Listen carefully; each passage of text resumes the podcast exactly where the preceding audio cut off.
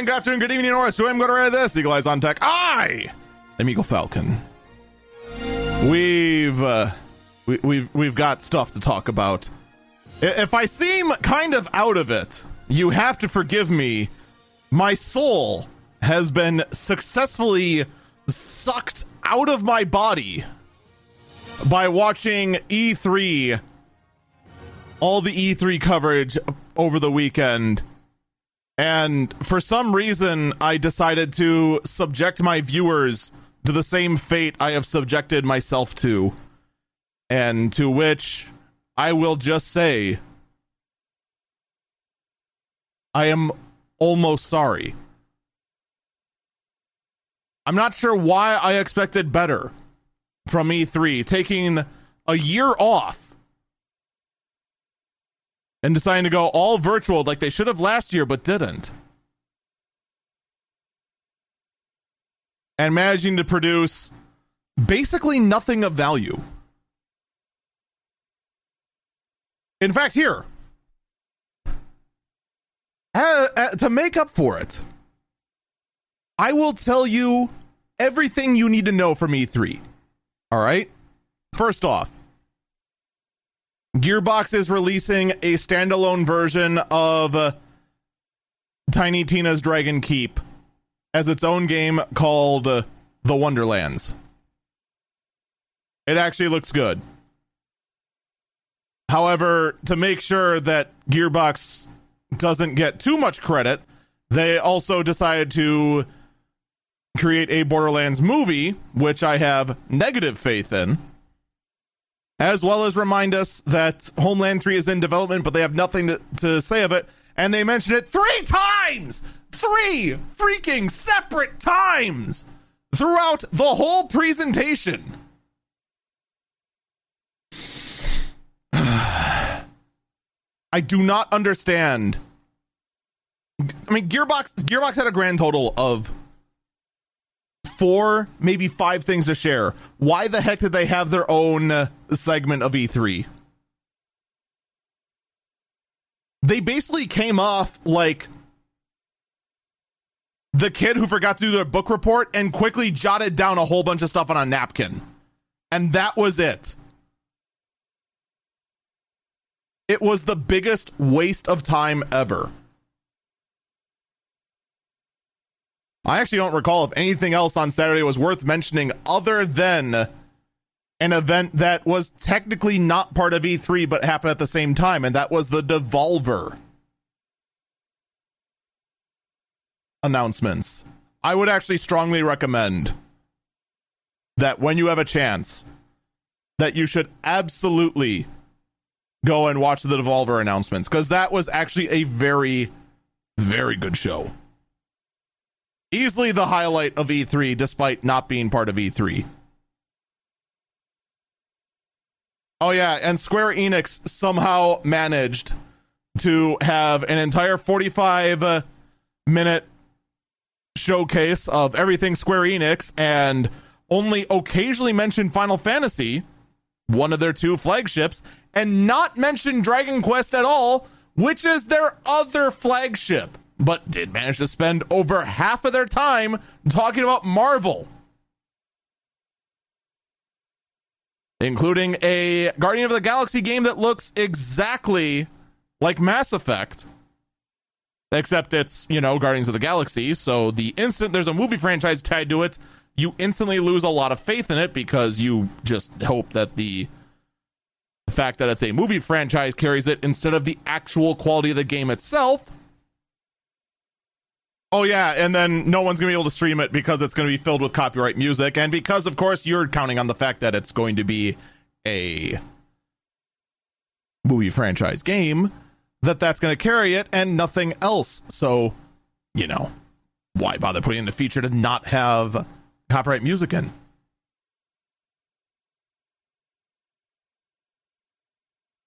I don't get Square.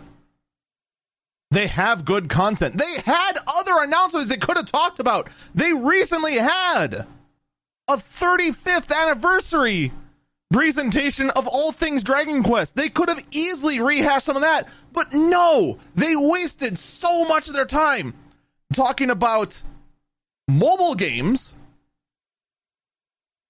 on the E3 stage, which, by the way, is for the most part a Western showcase of what you've got.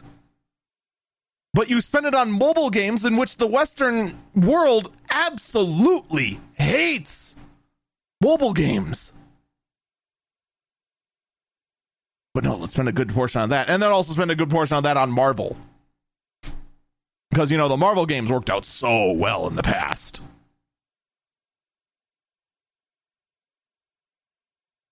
Someone in the chat mentioned that Square has just been kind of coasting. This is not only just a case of Square coasting on previous fame, but just gross incompetence in prepping their presentation. Just, oh my god.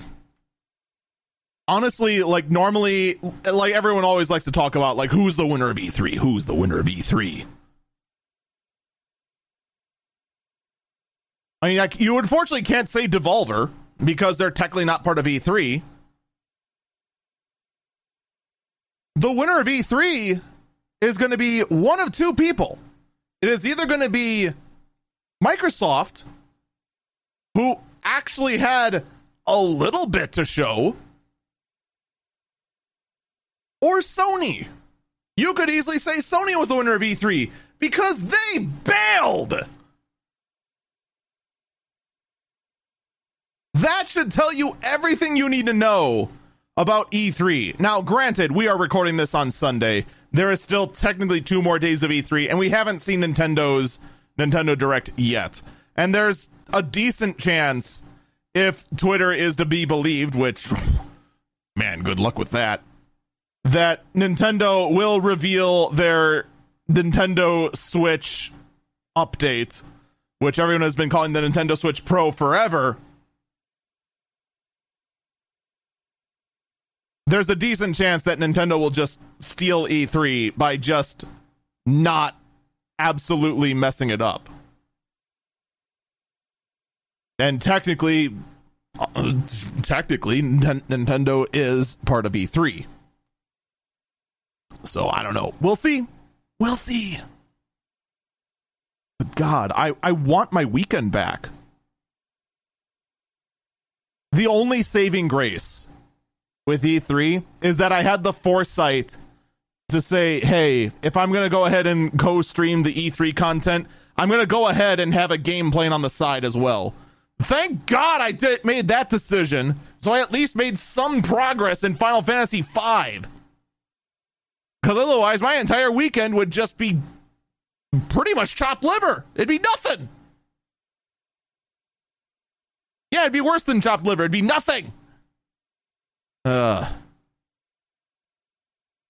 And there you have it, my quick rundown of how E3 was.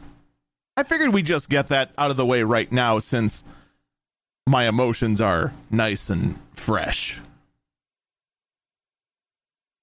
Oh, yeah, and don't ask me how the PC gaming show was because I saw all of what, three minutes of that and then decided to 86 it.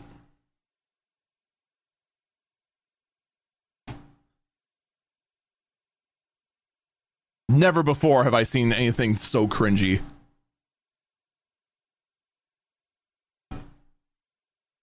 All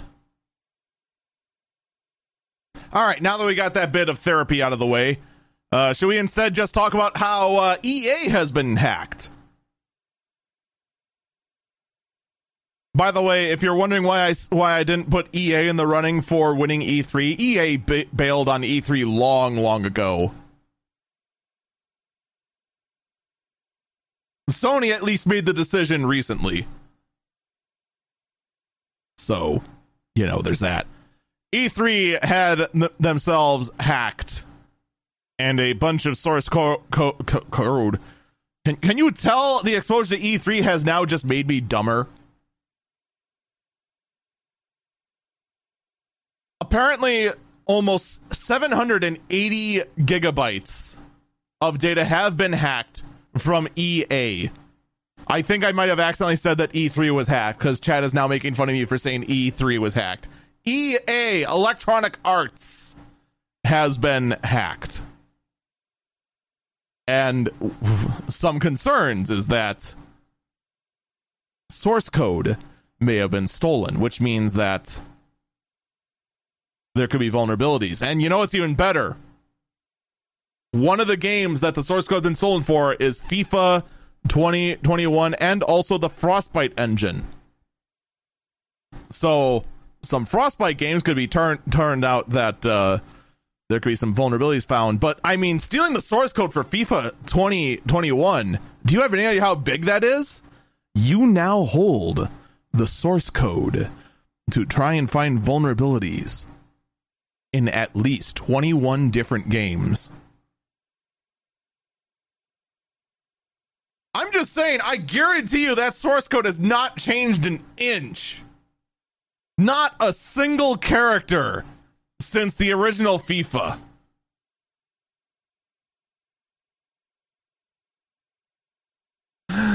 All right, joking aside of uh of the hack.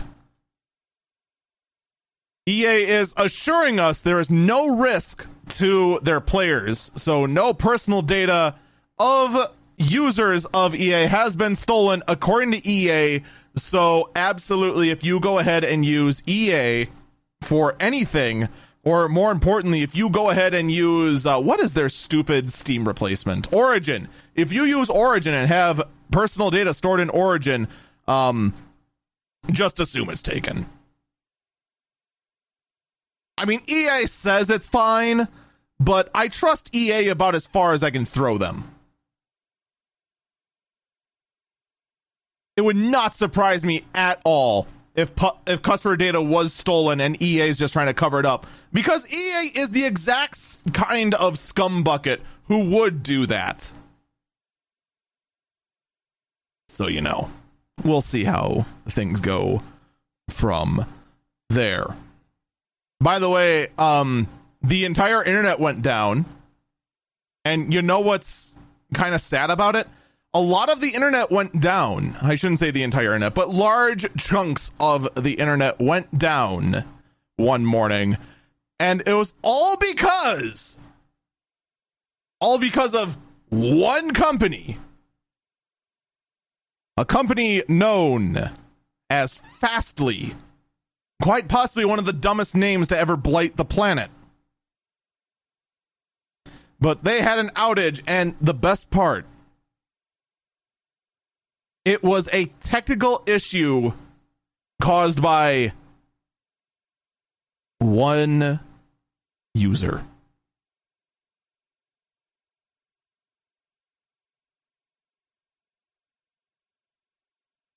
One user did one thing by accident they weren't supposed to.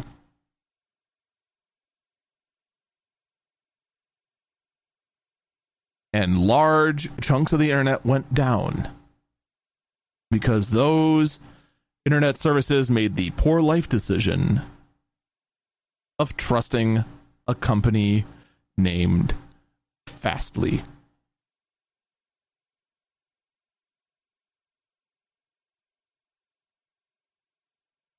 Good job. Good job. Chat is accusing me of causing the problem. It was not me. In fact, actually, the problem was already being resolved by the time I woke up that morning.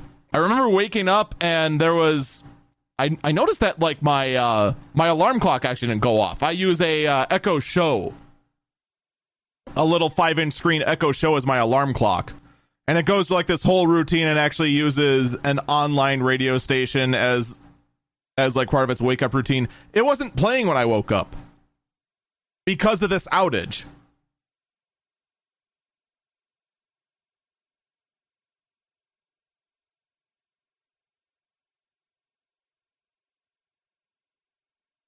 Good job. Good job. but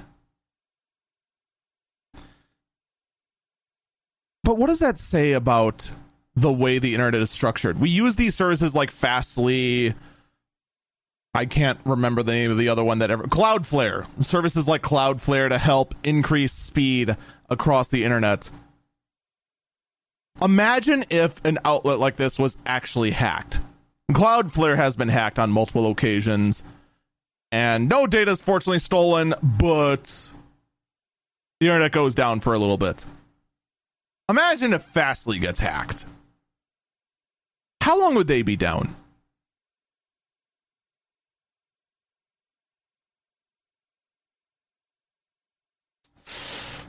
There's a really good question, isn't it? By the way, if that's not scary enough, how about this? A large collection of passwords has been found on a hacker forum, which consists of 8.4 billion passwords.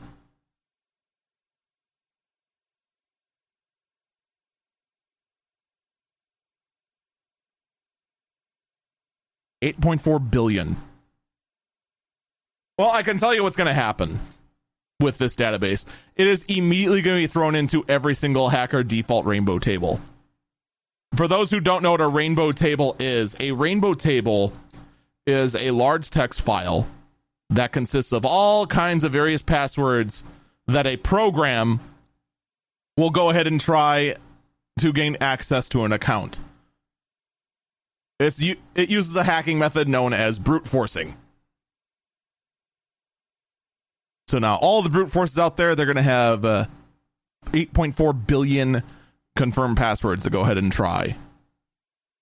Wonderful. Absolutely wonderful.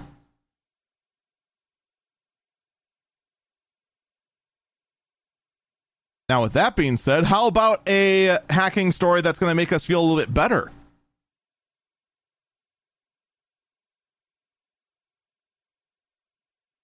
I'm very quickly scanning through my things. There's one story I thought I would have hit by now, but I don't see it, which makes me think I forgot to add it to my list.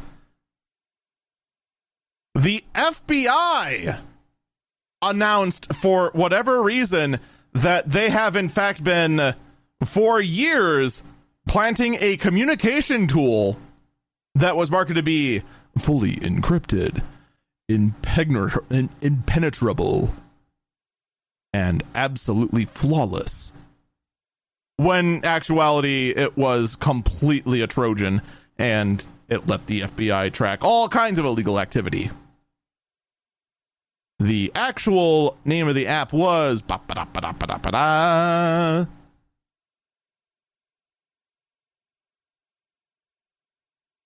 the Anom app. It has been in circulation since 2018. Now, here's my question for the FBI. That's great and all that uh, you've managed to find this incredibly great tool for cracking into all kinds of illicit activities. But why the heck are you telling us this?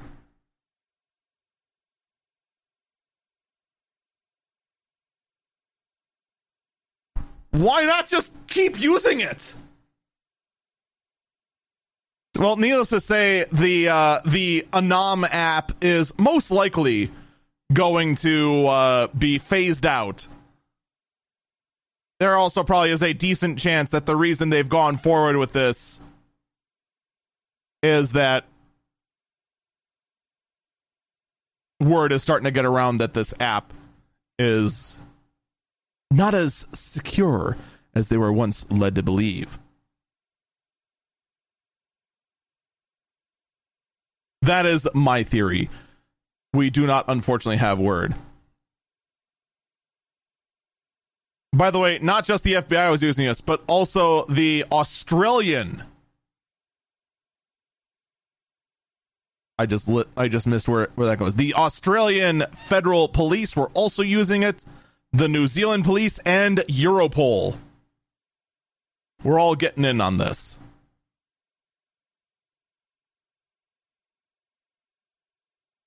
Neat. Now let's get some bad news. Someone in chat suspects that it could be they're trying to get get ahead of a possible whistleblower. Could be. If that's the case, then uh, I can't wait to uh, see what the whistleblower has to say.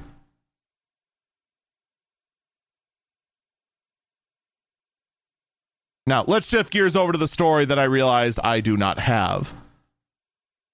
Because I prepped this all a while ago and expected a whole bunch of E3 news to come in, even though the E3 news turned out to be nothing. The meatpacking operation JBS. You remember JBS? We talked about it last week, and I said I waited a, a while because there was a suspicious lack of information about the whole hack. JBS was attacked by ransomware, and it actually was like pulling teeth trying to get them to admit it was, in fact, ransomware. Well, guess what? JBS admitted they paid $11 billion in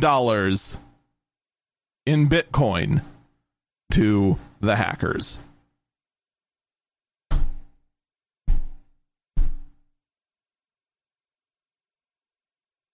Did I say mil- did I say billion? I meant million. 11 million.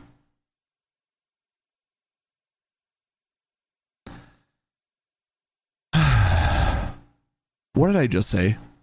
What did I say when we had the Continental Pipe hack? Paying the ransom is the period worst period thing period you period could period possibly period do period. because it promotes this. And look at that. They also got a payday. Now, fortunately, in the case of the Continental Pipeline, a new update in that regard is that the FBI did get a large portion of the ransom back. In fact, technically, they got the entire ransom back to Continental Pipeways. The problem is that the only reason they didn't get all of it back was because the value of Bitcoin dropped.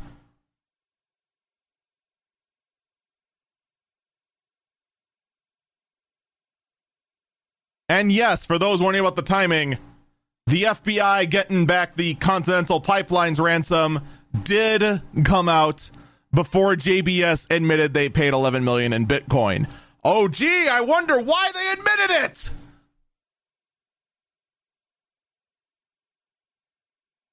To make sure they can get their 11 million back.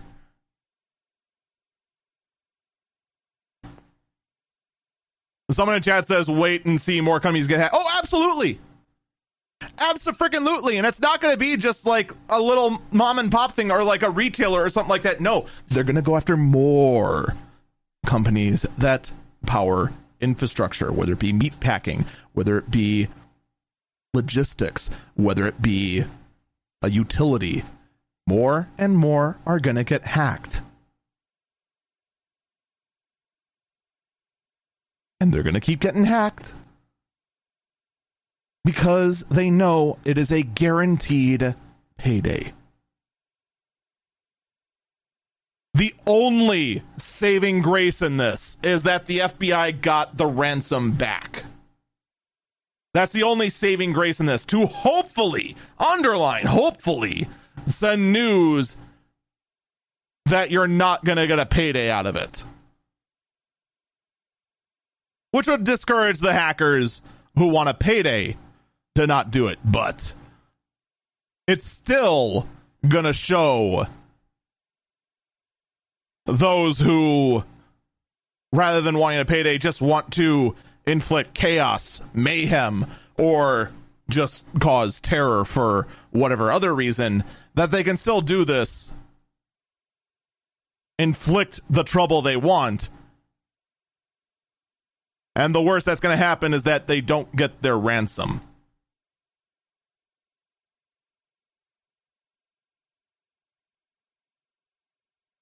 You're going to see it more and more.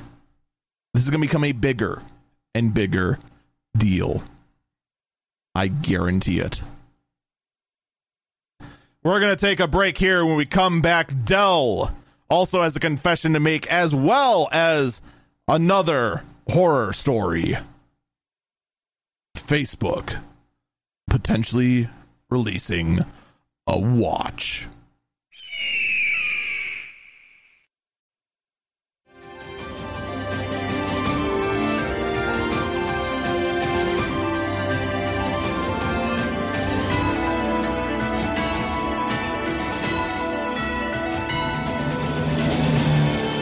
Welcome back, Eagle Eyes on Tech.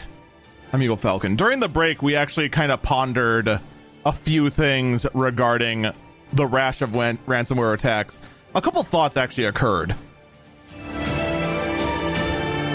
The fact that the ransom is paid every time, my first assumption has always just been that they are hilariously illiterate. But then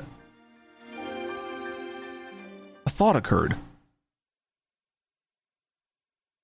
What if they're being instructed to do so from the FBI?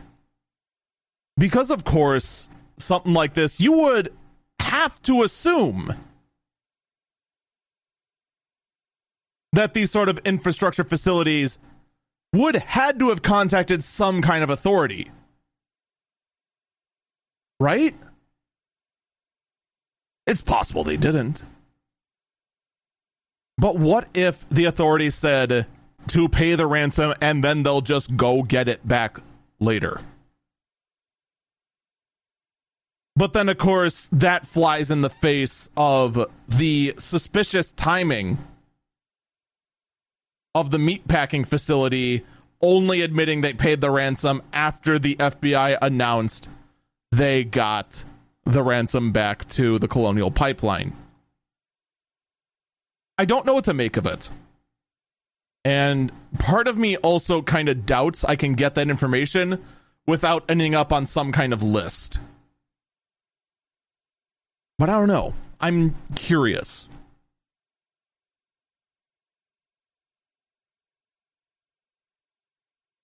One thing you always want to do in these kind of situations when trying to judge the actions of anything, whether it be a company, a utility, or even just some random weirdo on the street. You want to try and look at the situation from their perspective. And doing that with the meatpacking facility, it comes off as I just feel like I couldn't do it. I can't put myself in their shoes just because I've been covering this sort of ransomware attack for so long now. And I know what I know. It is very difficult to imagine I don't know what I know. At the same time, I don't know what they know.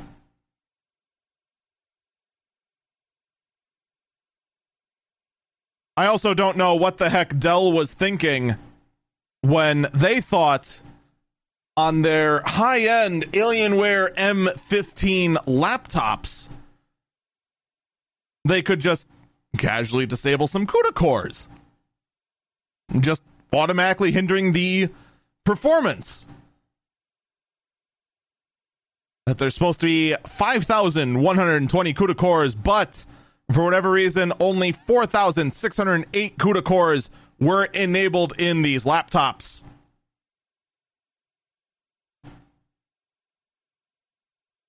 Dell says that this was caused by a BIOS error and that they should update their system BIOS to fix the issue.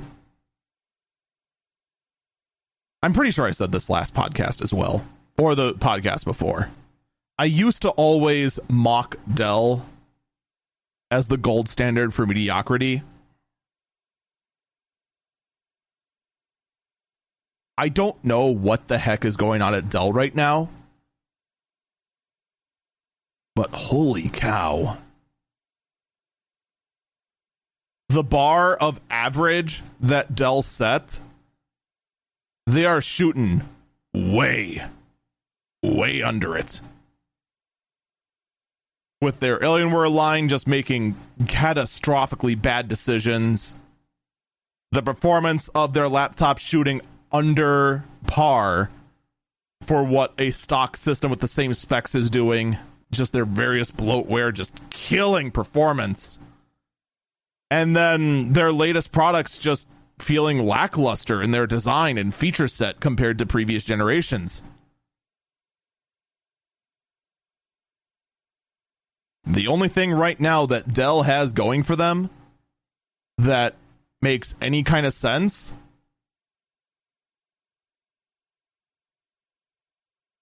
is some of their enterprise offerings. Dell's suite of uh, remote access tools is still fantastic in the enterprise. They have some of the best rack mount storage systems. But that's it. They have one of the best GPU 1U servers out there. How long, though, until that side of things is affected by the same corner cutting that is affecting the rest of the market? And I would assume if you if you mentioned this before and I didn't see what I see in the business side of things, I would say there's no way that would happen. But even the Dell Precision line is suffering. And that was easily the best of the best of what Dell had to offer. And now it too is suffering. And now they have a basic. This is basic stuff. 10% of the GPU is disabled. How do you mess that up?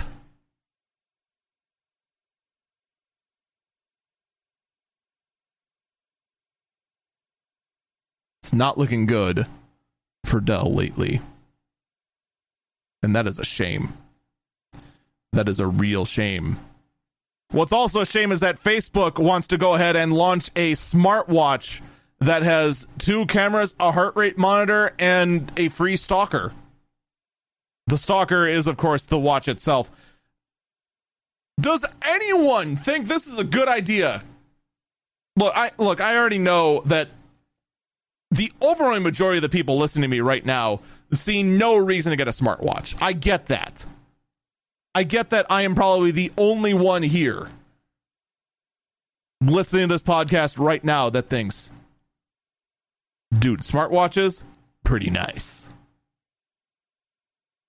I get that. But who the heck especially wants one from Facebook?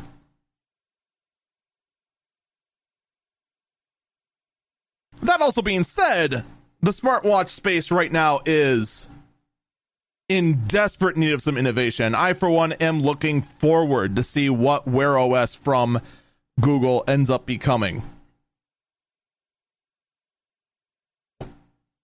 But Facebook saying, hey, we're going to make a watch. We're going to go ahead and give you a. We're going to give you cameras on your watch so that you can spy on other people without them knowing, and also they can spy on you too. And here's probably the most interesting part about this you can detach the display and capture video without your phone.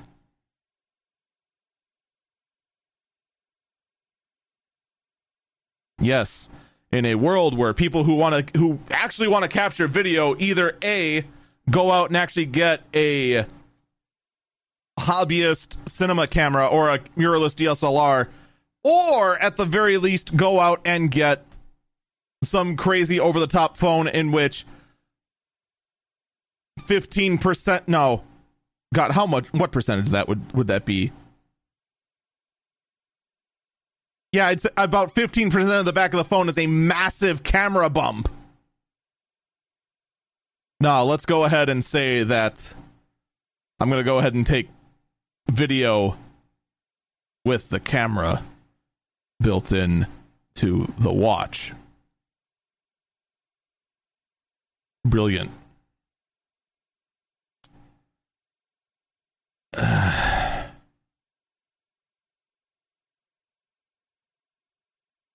look, I'm just gonna, if I haven't made it clear, all right, let me try to be as clear as I possibly can be. All right?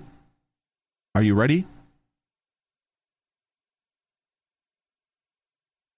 Please do not buy a Facebook smartwatch. And while we're at it, do not buy any Facebook powered electronics. If it's got the Facebook name on it, just don't buy it. I don't care what it is. I I, I don't care if it's a five dollars. I don't care if this smart. I don't care if this smartwatch is five dollars. Do not buy it. No good things will come of this. And while you're at it, just stop using Facebook. Try to do everything in your make that your new New Year's resolution halfway through the year. Just cut Facebook out of your life. You'll be a happier person because of it. Trust me. I, I, I say this as someone that has been Facebook free for a very, very long time and only recently has been forced to use Facebook to make sure that the company he runs has some kind of presence on Facebook for the sake of just having a presence on Facebook.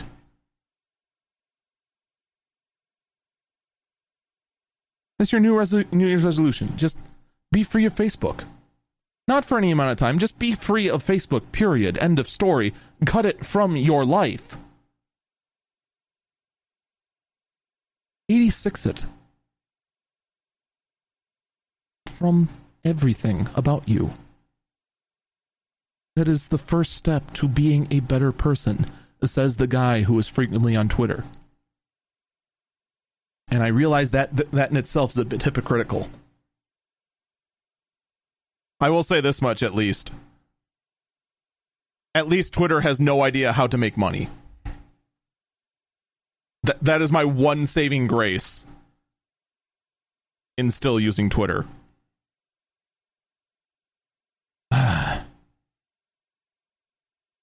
Meanwhile, over at Google, they have completely changed their global advertising their global advertising practices in one of their antitrust deals.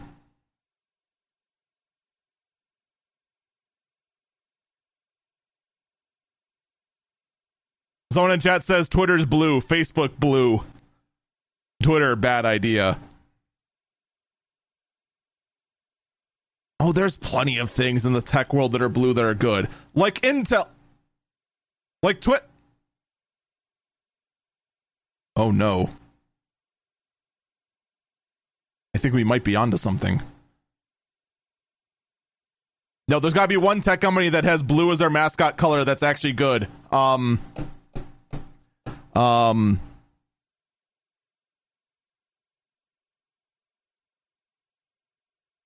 Oh no.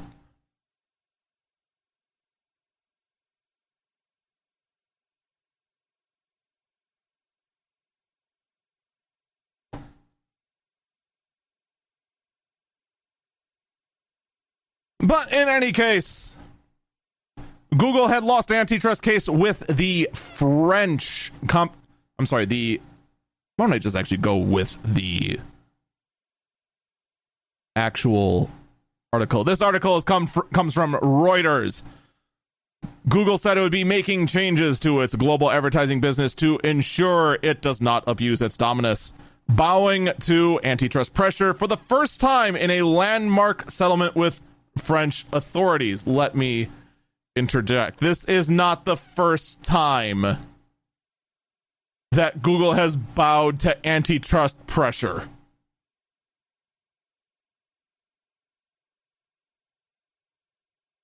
Up, chat. Finally found one. Steam. It's almost. It's more of an indigo color, a deep, deep blue, rather than, rather than that. But there we go. We found the one. Oh, and I got another one. What about Blizzard? Oh.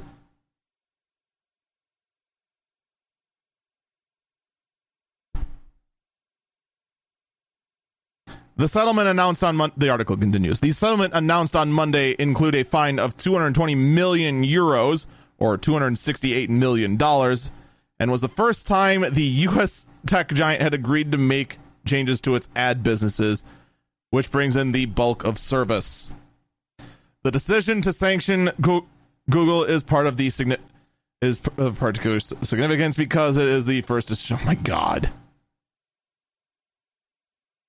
It's not. It might be the first time that Google is adjusting its ad business, but it is not the first hit that Google has taken to antitrust.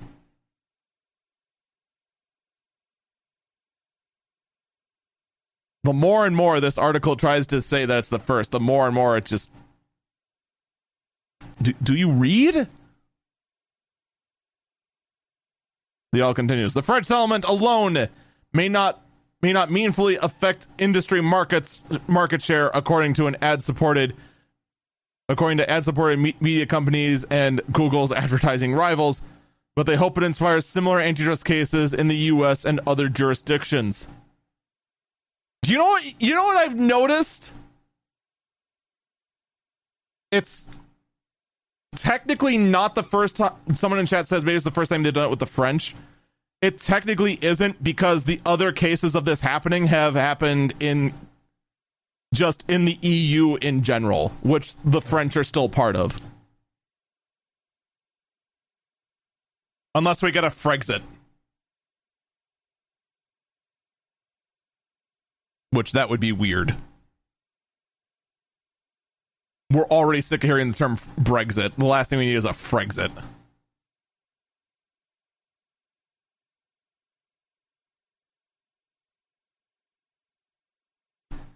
The more and more I read this article, by the way, and I'm kind of skimming ahead just to find the information of how the heck it changes things,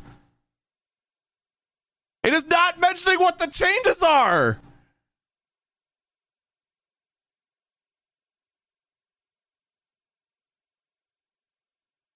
All right, apparently in this landmark legislate in this landmark case, Google's changing its advertising practices across shores but we don't know how.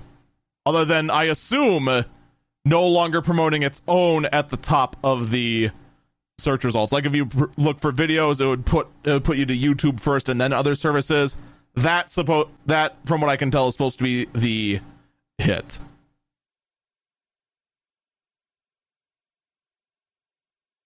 I don't know. This is the problem with doing the prep a couple days beforehand and then doing it and then actually doing the podcast now. But I digress. Stadia is finally adding support for Chromecast with Google TV.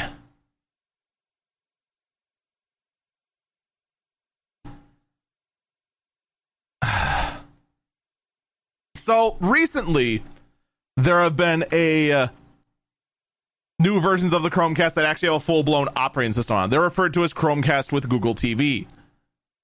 Stadia, which is Google's cloud gaming service that they were super proud of not too long ago, but nowadays uh, they're starting to realize oh no, everyone was right. This is a bad service, and everyone sees through it. But everyone expects us to kill it, so we can't kill it. Now we're stuck with it because we don't want to kill it and prove everyone right. Hey, Google, just kill it already. You know you want to. But in any case, the latest Chromecast did not support Google Stadia, and now they finally do, as they should have in the first bloody place. Good, good job, Google. Good job. You did it. It did the thing it should have done in the first place. That was the, those are the biggest selling pitches of Google Stadia too. You can just use it on a standard Chromecast, but the latest one it didn't. Future updates of the Google Nest Hub and Hub Max are going to be getting a, a better feature rich browser with keyboard. So, the Google Hub and Google Hub Max, these are the Echo Show competitors. They're basically tablets with a smart speaker built in them. Of which my Echo Dot just responded and distracted me. But you didn't hear it on the podcast. But I digress. The whole point of it is to still be a smart speaker, but they have a screen so you could see more. Well, with a more feature rich browser and a keyboard built into it, the Nest Hub and Hub Max are ver- are very quickly becoming more and more and more like a full blown computer. In fact, with this update, they are getting dangerously close to having the exact same amount of functionality as a Chromebook.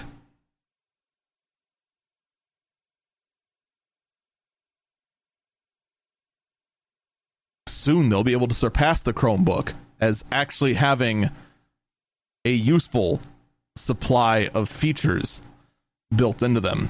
Can I also just talk for a second about how more and more lately in the education space, every other computer manufacturer, Microsoft, Apple, every other flavor of Linux that wants to believe that Linux is the answer to all are just casually letting Chromebooks, which by definition are an inferior computer, absolutely command the education space. The next generation is only going to know how to operate a phone, which are mostly Android, and Chromebooks, which is just a web browser.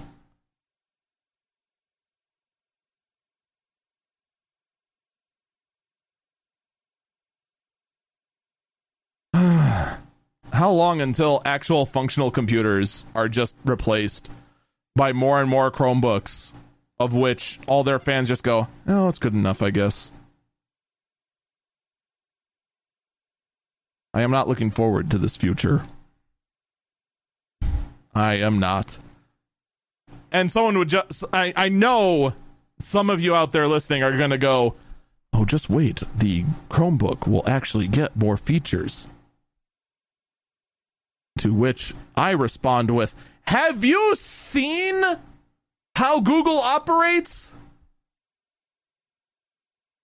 You have better odds of Chromebooks getting canceled.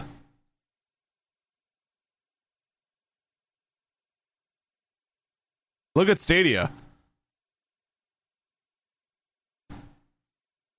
I'm just saying that Chrome OS is more likely going to end up just getting replaced. Honestly, if they did do that, that probably would be one of the worst decisions Google would make.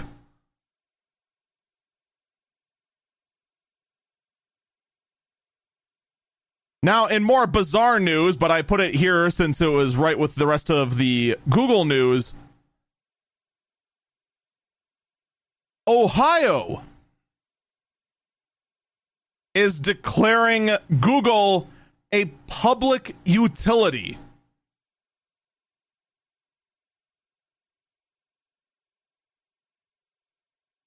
So that it could be regulated as such.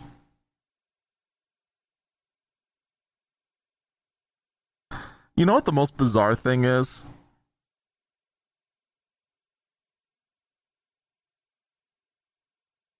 As dumb as it is,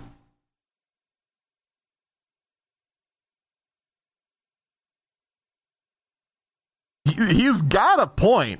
It's not a very good point, but he does have a point. But someone in chat has a much better point. How can you consider Google a public utility, but the internet is not?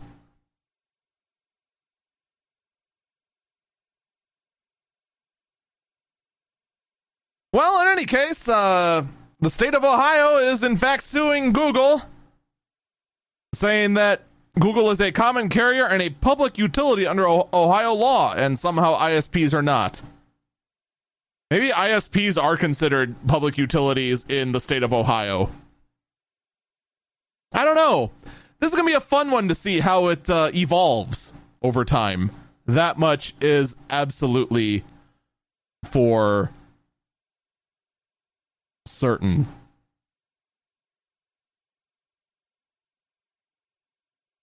Meanwhile, back over in the EU,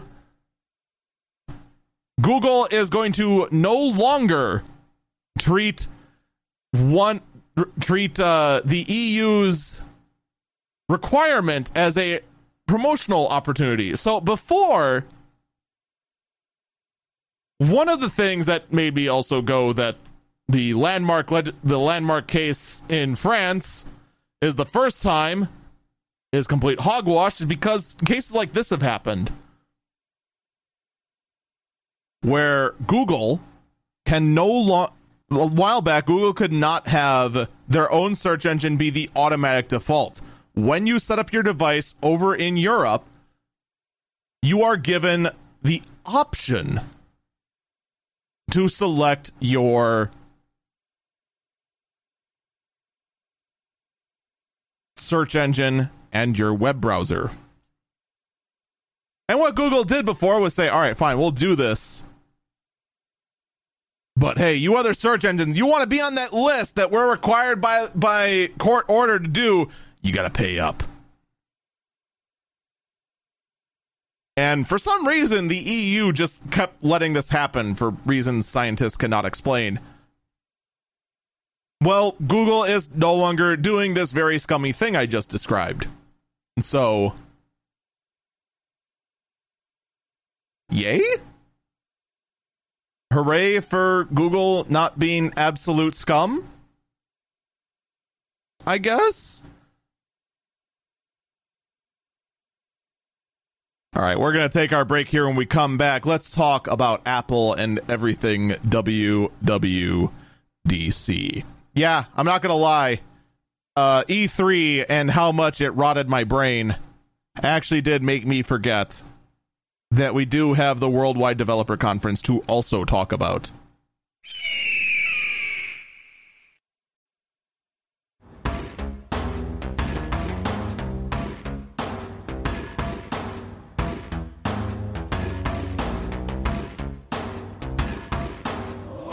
Welcome back, Eagle Eyes on Tech. I'm Eagle Falcon. All right. Here's a fun one for you. You know how every single Mac fanboy now is just talking about how, oh, the new Apple Silicon is absolutely flawless, and all of you x86 plebs who don't know what good computing is just don't understand the glory of having everything hinge on whether a single chip lives or dies. First off, their smug attitude ticks me off. Then, after that, facts support my claim. Second, how about this for a headline? New macOS update fixes an SSD wear issue on M1 Macs. So, keep in mind, the SSD on the new Apple Silicon based Macs is all in the, the SoC, the system on a chip. Everything is there. The, the SSD is there. The RAM is there. The CPU is there. The GPU is there. Everything is on this one freaking chip. There is no modularity or repairability on Apple Silicon Macs. And thus, why, from a professional point of view, the Apple Silicon Macs are an inferior product until you look at their performance and then debate whether the sacrifice in uptime is worth the uptime issues. Wait, if the sacrifice in uptime is worth the performance increase. Regardless, the fact that there was an issue that put additional wear on the SSD that you can't replace, by the way. I'm not kidding when I say the only way to fix the SSD that fails on a Mac is to buy a new Mac. Just let that sink in on how ludicrous that is. Because it's all in the SOC. Once it runs out, that's it. Whole new motherboard replacement because everything is on that chip.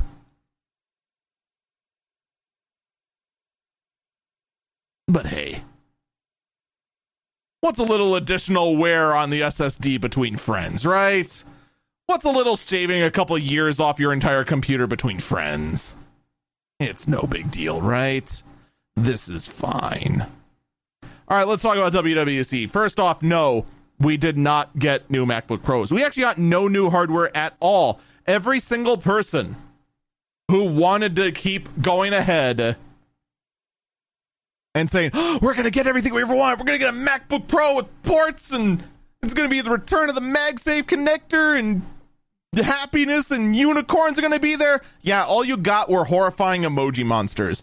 Can we just talk about that for a second? About how Apple continues to think that these augmented reality emoji, basically VTubers, is the future in Apple it is actually scary. I actually hate how the emojis look, but apparently Apple is so proud of them. It, it, I, I, I have I have no words. I really don't. It is awful. But in any case, let's just go down the list real quick the list I'm go- going off is from Mac Rumors. I could go off my list, but I styled my list in the in the style of Cinema But in any case, we t- they talked about iOS 15 and and the new FaceTime will f- have wonderful features such as spatial audio, which will not matter because your phone has dime-sized speakers in it as well as the ability to share what's on your screen. Voice isolation that already, I'll tell you in the demo, it is not as good as RTX voice, but is still impressive. As well as also the ability to share your screen and also share music and video from Apple services in sync. Which could possibly open up the door for potential piracy claims down the road.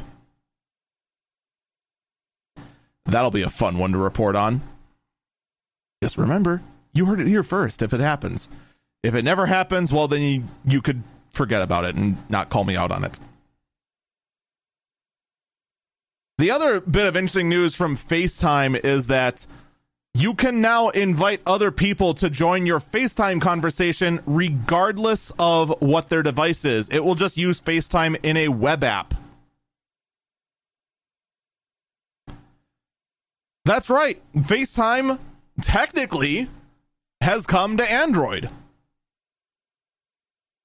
and Windows. And even Chromebook, for that fact. It is available on everything. Technically. iOS 15 is also going to be getting a redesigned notification system as well as having notification like summaries sorted by priority. This will also include the added focus feature so that if you're, say, at work, it will automatically filter out non work related notifications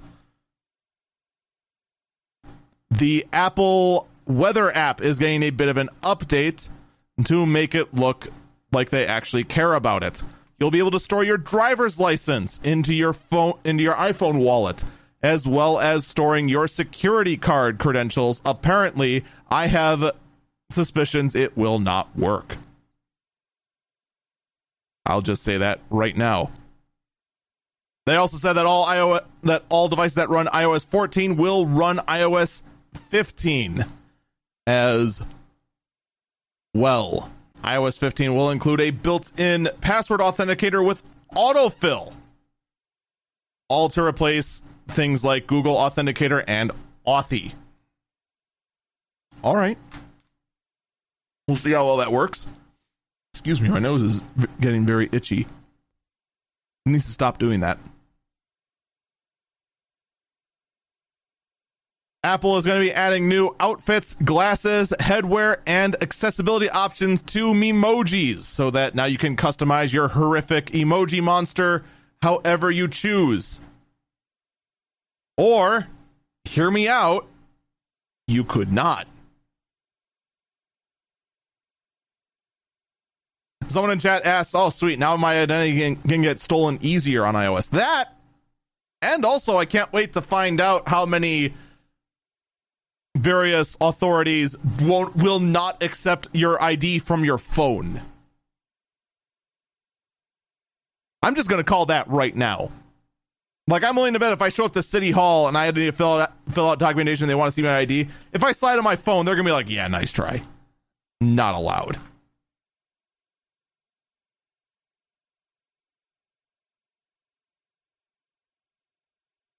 New separate uh, alerts in iOS 15 let you know if you leave an AirTag or Apple device behind.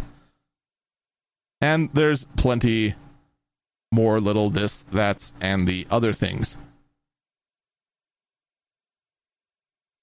Oh, yeah, and Apple Maps is getting the ability to set leaving and arrival times. So it becomes slightly closer to being as good as Google Maps. iPad OS 15. It is going to be getting more features in there, such as letting you place widgets anywhere on the home screen, as well as getting an app library.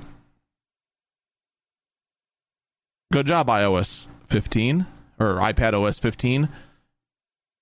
You are one step closer to catching up with Android 3. Bravo. Bravo. Bravo. Small round of applause for iPad OS 15 catching up to Android 3. You will now be able to iOS 15, uh, or I'm sorry, iPad OS 15 is going to allow you to build iPhone and iPad apps directly on the iPad. So now you too can create your horrifying predatory mobile games directly on the mobile device. Just cut out the middleman. iOS 15 and iPad OS 15 gain a new App Store, Find My, Contacts, Sleep, Game Center, and Mail widgets. iOS 15 and iPad OS 15 and Mac OS Monterey. By the way, there's a Mac OS Monterey. Will introduce system wide translations and translate apps as well.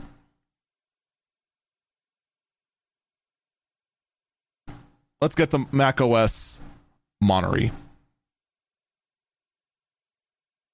First off, can we just say I, I I've griped about Mac OS naming scheme recently.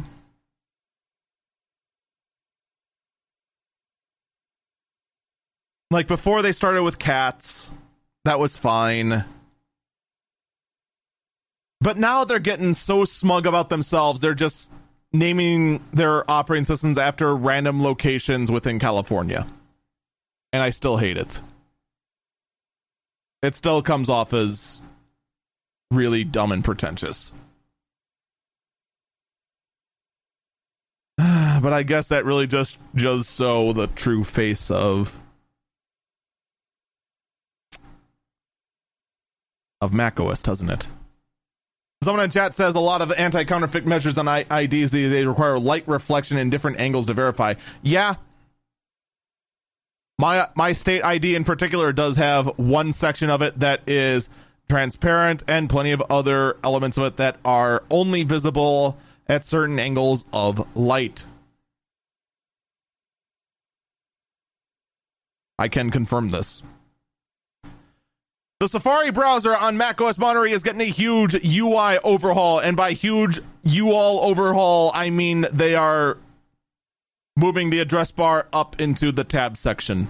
But they spent a disgusting amount of time talking about it.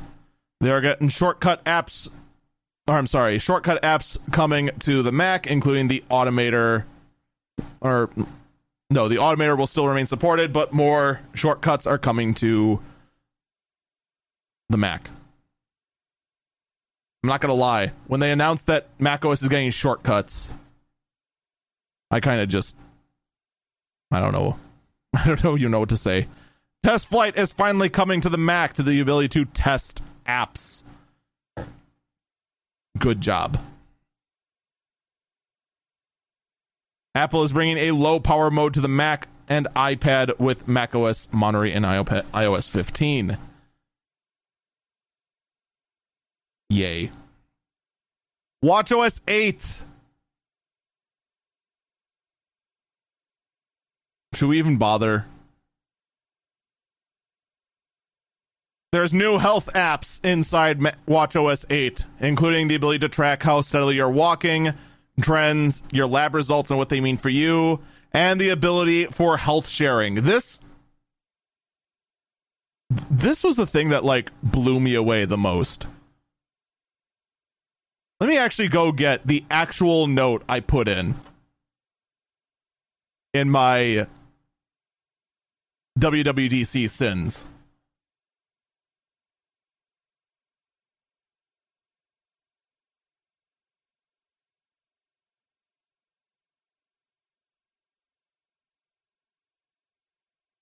You can now keep an eye on everyone else's health stats, and you can even nag your family if they if they see anything off.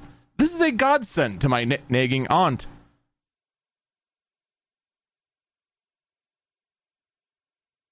Yeah, that's pretty much how this is going to go down. Like, it, it is just going to be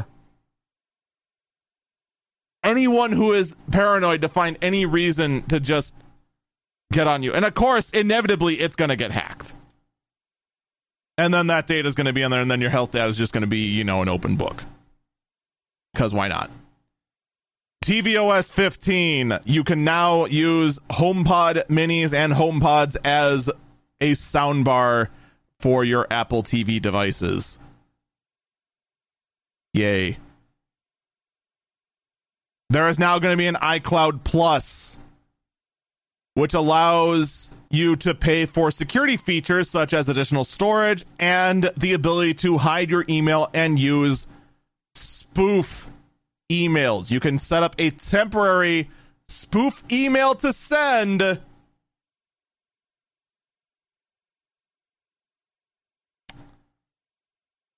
So, if you want to go ahead and commit account fraud, it's now infinitely easier to do that thanks to iCloud Plus. Someone in chat wants to know Does Apple promise not to sell your health data? They promise strongly they will not sell your health data. They don't even have access to your health data, according to them, because it is stored directly on the device and encrypted on the iOS device, which is, of course, a super, super secure device that never has had any security vulnerability whatsoever, except for when they talked about in the Apple versus Epic case about how there is a metric ton of security vulnerabilities on the iPhone. Oh, wait. So, yeah, that is basically the WWDC keynote in under 10 minutes. Or over 10 minutes. I don't know. I didn't count. For the most part, there is a lot there. There's a lot of potentially good things. There's probably a bunch I also missed.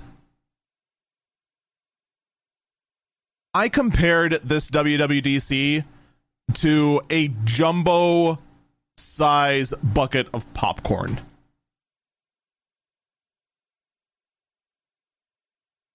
There's a lot there, and overall, it's going to make for a great improvement. But there is a lot to sift through, and there is no one feature that makes the new software updates really a game changer at all.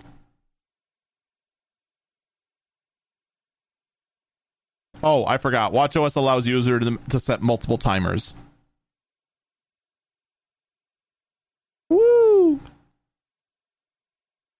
Now, how about some actual earth shattering news? Microsoft says it'll stop supporting Windows 10 in 2025.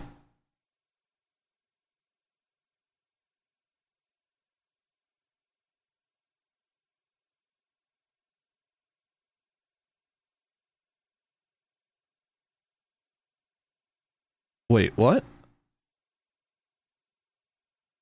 You heard me. Windows 10 will no longer be supported in the year 2025.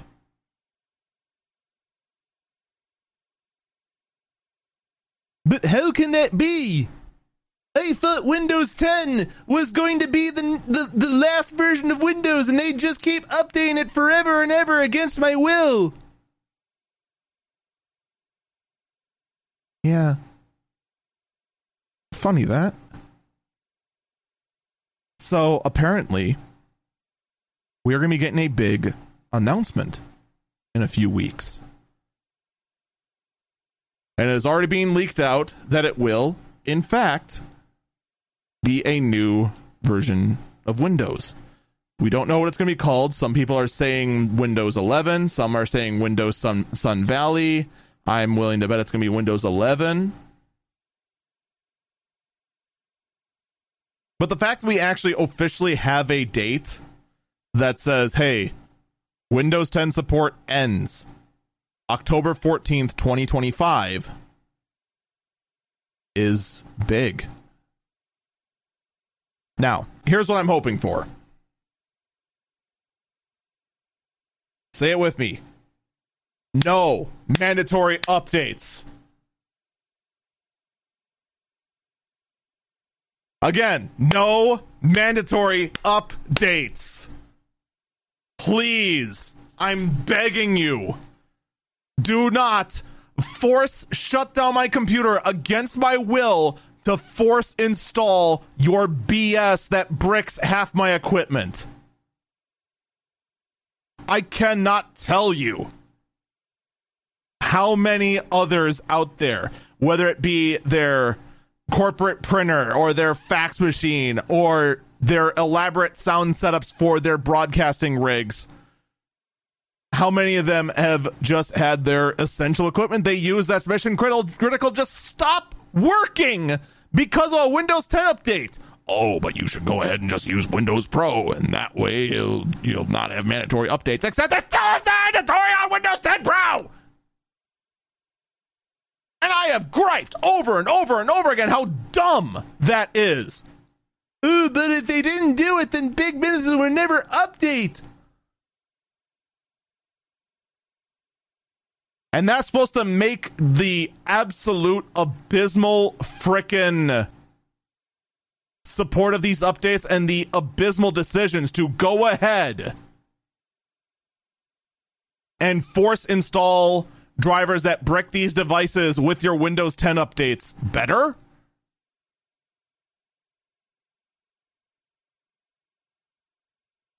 I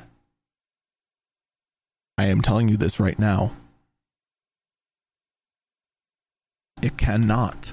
If Windows hopes to gain any faith back, it cannot implement the exact same update system it did in the past.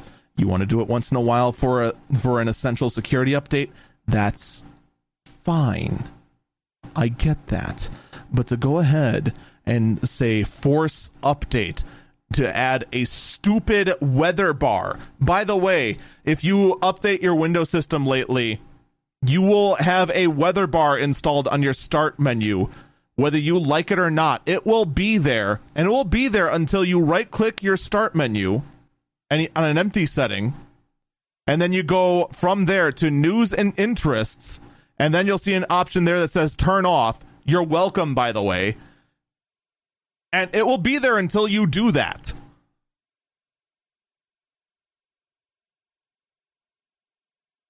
By the way, it's an awful tool, by the way. It was the weather was off by 20 degrees. It said it was 73 outside. It was 90. And its location was supposedly set correctly. It was awful. An awful, awful update. I don't know why they did it. It was beyond dumb. So we'll see what Windows 11 or Sun Valley or whatever the heck they're going to call it gives us. I doubt it's going to be anything good. All right, let's talk about the RTX 3070 Ti. Once again, NVIDIA has released another GPU you cannot buy because it is a myth.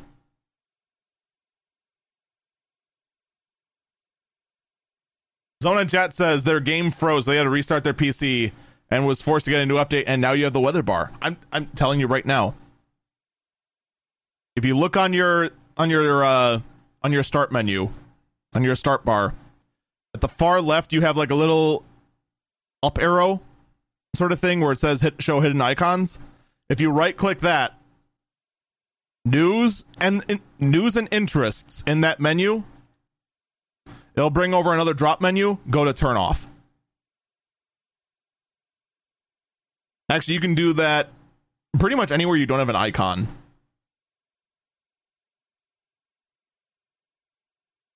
That's how you get rid of it. Anyway, the 3070 Ti. So, funny thing about the 3080 Ti, I actually said that it was a good sign. Because the 3080 Ti, all it was in the end was a 3090 in which NVIDIA shaved off the number of RAM chips that went on it. It was clearly a sign that NVIDIA is trying to cut down the number of chips it takes to produce these cards in some sort of insane hope to try and work with what's available. It may not be a card that the masses will buy. Like the, overwhelming majority of people are not going to buy a 3080 Ti because it's a $1,200 card in a sane market.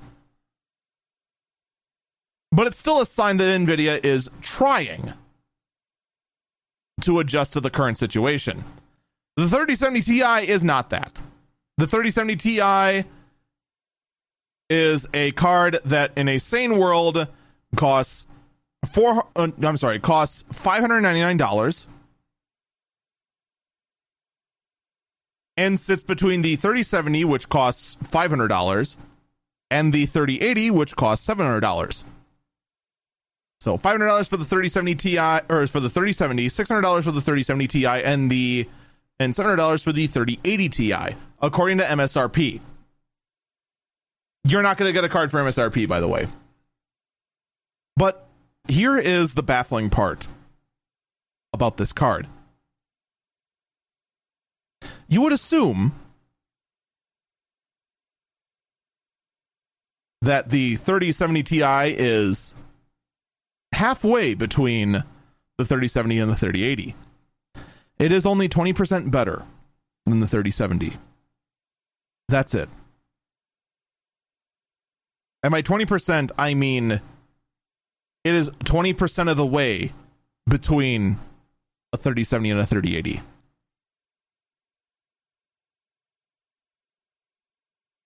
It doesn't even come close to justifying its price point. The 3070 Ti, from a performance p- standpoint, is a scam. Once the markets stabilize and make sense, assuming the prices still stay the same, you should absolutely not buy a 3070 Ti. But of course, it doesn't matter because the card doesn't exist. The 3070 doesn't exist. The 3080 also doesn't exist. And nothing on the 3080 Ti was done to reduce the number of chips it takes up. So it's not like NVIDIA is going to be able to make more for whatever reason at all. It is in every way, shape, and form a complete joke. People were every single tech outlet was ripping on the 3080 Ti as Nvidia being tone deaf. The 3070 Ti. That is the real sign of Nvidia being tone deaf. Because there is no compelling reason to get a 3070 Ti except for it's the only thing you can find. And by the way, uh, spoiler alert, if I go ahead and go to Amazon.com and type in RTX 30 3070 Ti. Oh, look at that. I could get it for $2,100. Otherwise, it doesn't exist at all. Slow. Freaking clap. So yeah, it's a complete and utter joke. Everything Nvidia has pretty much done right now is a complete and utter joke. Not that it really matters at all, because it's partially out of Nvidia's hands. There's not really a whole lot they can do, but continue to releasing more and more cards and continuing to insult our intelligence by continuing to do this and not show any compelling reason as to why these cards are going to exist and why it's going to help the supply line at all isn't helping anything at all. F minus minus. Everyone expected me to rip on Nvidia this way last week and I didn't. Well, now I'm doing it now because now it makes sense. What doesn't make sense is El, is El Salvador has become the first country to adopt Bitcoin as legal currency.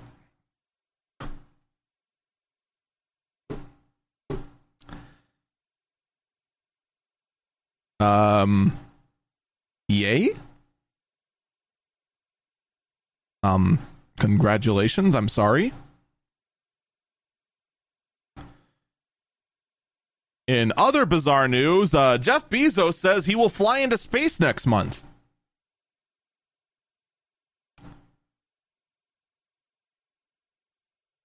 Because that's that's what we need.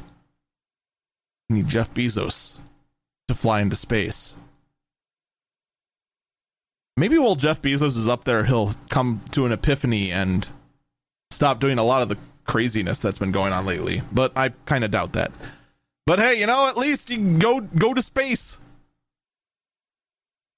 Good luck. All right. How about some actual interesting gaming news? One thing that shockingly enough was actually not re-announced at E3 is the fact that Microsoft is going to be releasing the capability for smart TVs to have the ability to stream Xbox games directly to the TV.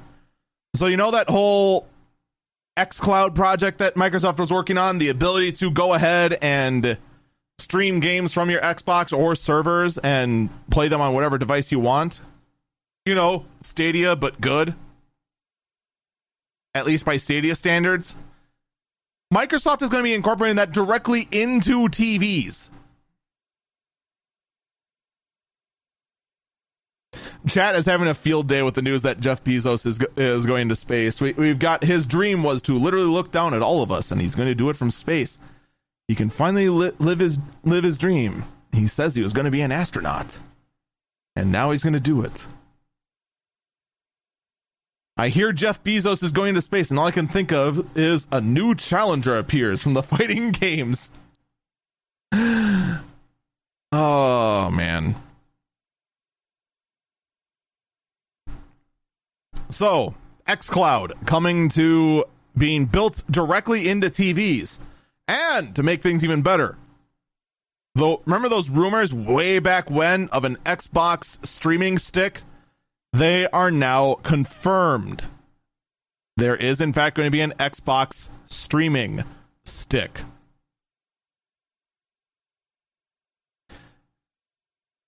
I rip on Microsoft for continuing to be a console company that makes all their exclusive available on PC, but I gotta give them credit. If you want to go ahead and uh,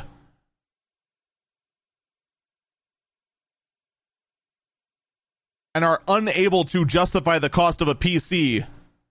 Holy cow, is Xbox making it easier and easier and easier and a lower and lower and lower cost of entry into getting into gaming on Xbox and thus PC gaming by almost proxy. Speaking of easy ways to get into gaming, I bring you the last burb, the last story of the day, the weirdest story of the week. Tesla had their latest announcement the Plaid Model S. A super fast version of the Model S using the new interior design that has a horrible steering wheel that I would not wish on anyone that is using the yoke style. That means that there is no top half of the steering wheel. There is only the bottom half, and the bottom half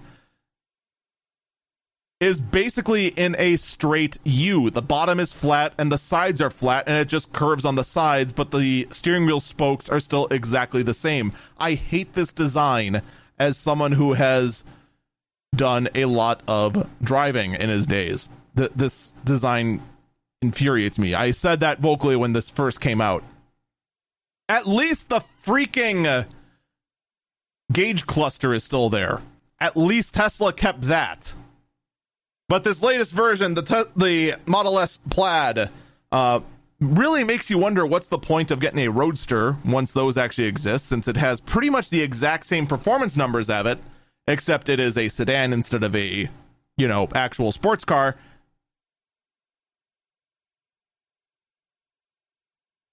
Someone in chat said this somehow reminds them of, of the car from the last Starfighter. Honestly, the first thing that popped in my head when I saw the steering wheel was uh was KITT from Knight Rider. That also had a very impractical steering wheel. Although I think theirs was exactly ripped from a uh, fighter jet. I think, but I'm not sure. But I digress. So the new Model S Plaid is going to have the exact same specs as the Roadster that doesn't exist. By the way, speaking of Tesla cars that don't exist, kind of funny how uh, we still have absolutely no word, none, zip, zero, nada about the Cybertruck. Ford is knocking on the Cybertruck's door.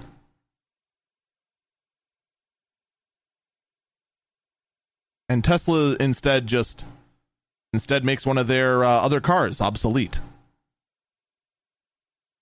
But that's not the bizarre part. No, no, no, no. E- Elon's pretty bizarre.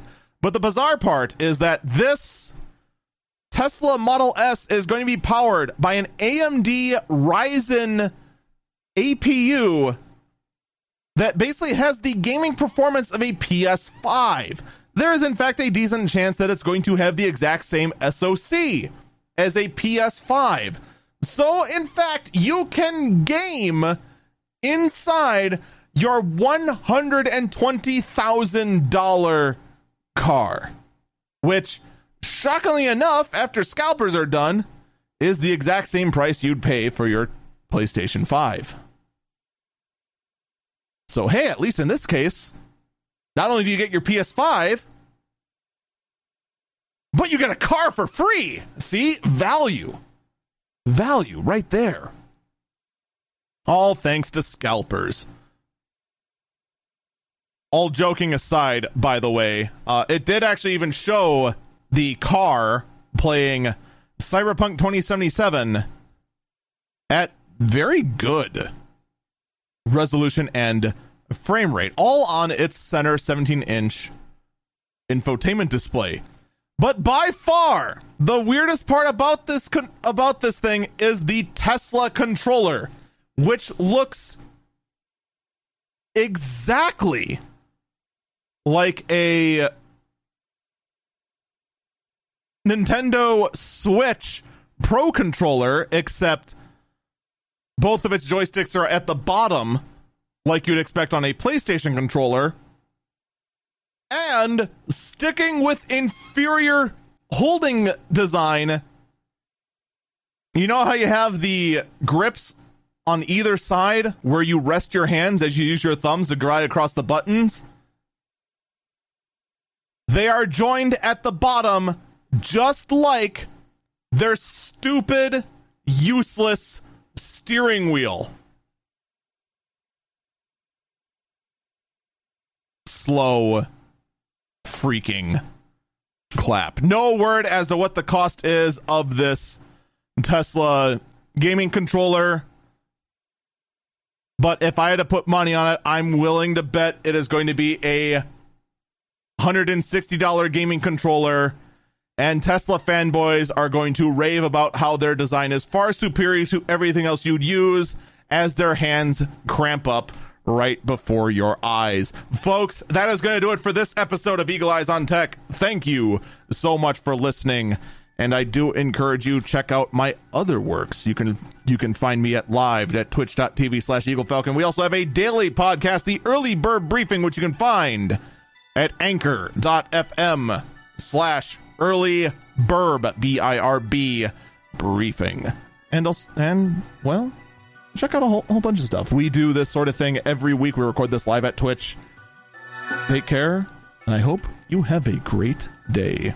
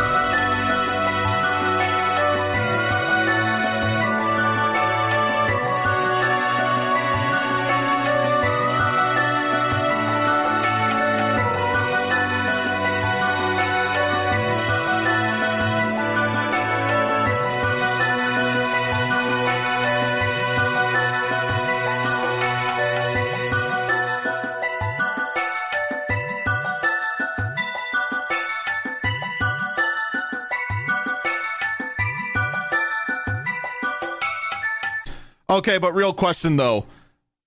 Will I be able to use a normal controller in my Tesla Model S? And also, what is the power consumption of the game console portion of the Tesla Model S? Is it gonna like cut my charging rate down by half? So if I go over to a charging station and I decide, oh, I'm gonna play a game while I'm refueling slash recharging my Tesla Model S, is it gonna cut the uh, charging rate down by half? I mean, what are we talking here? Is it going to be like negligible impact? Will the Tesla Model S finally be able to reach Warp 3 like has been promised to me since 19 always? I am waiting for Warp Drive on my Tesla Model S, which may or may not break the speed limit.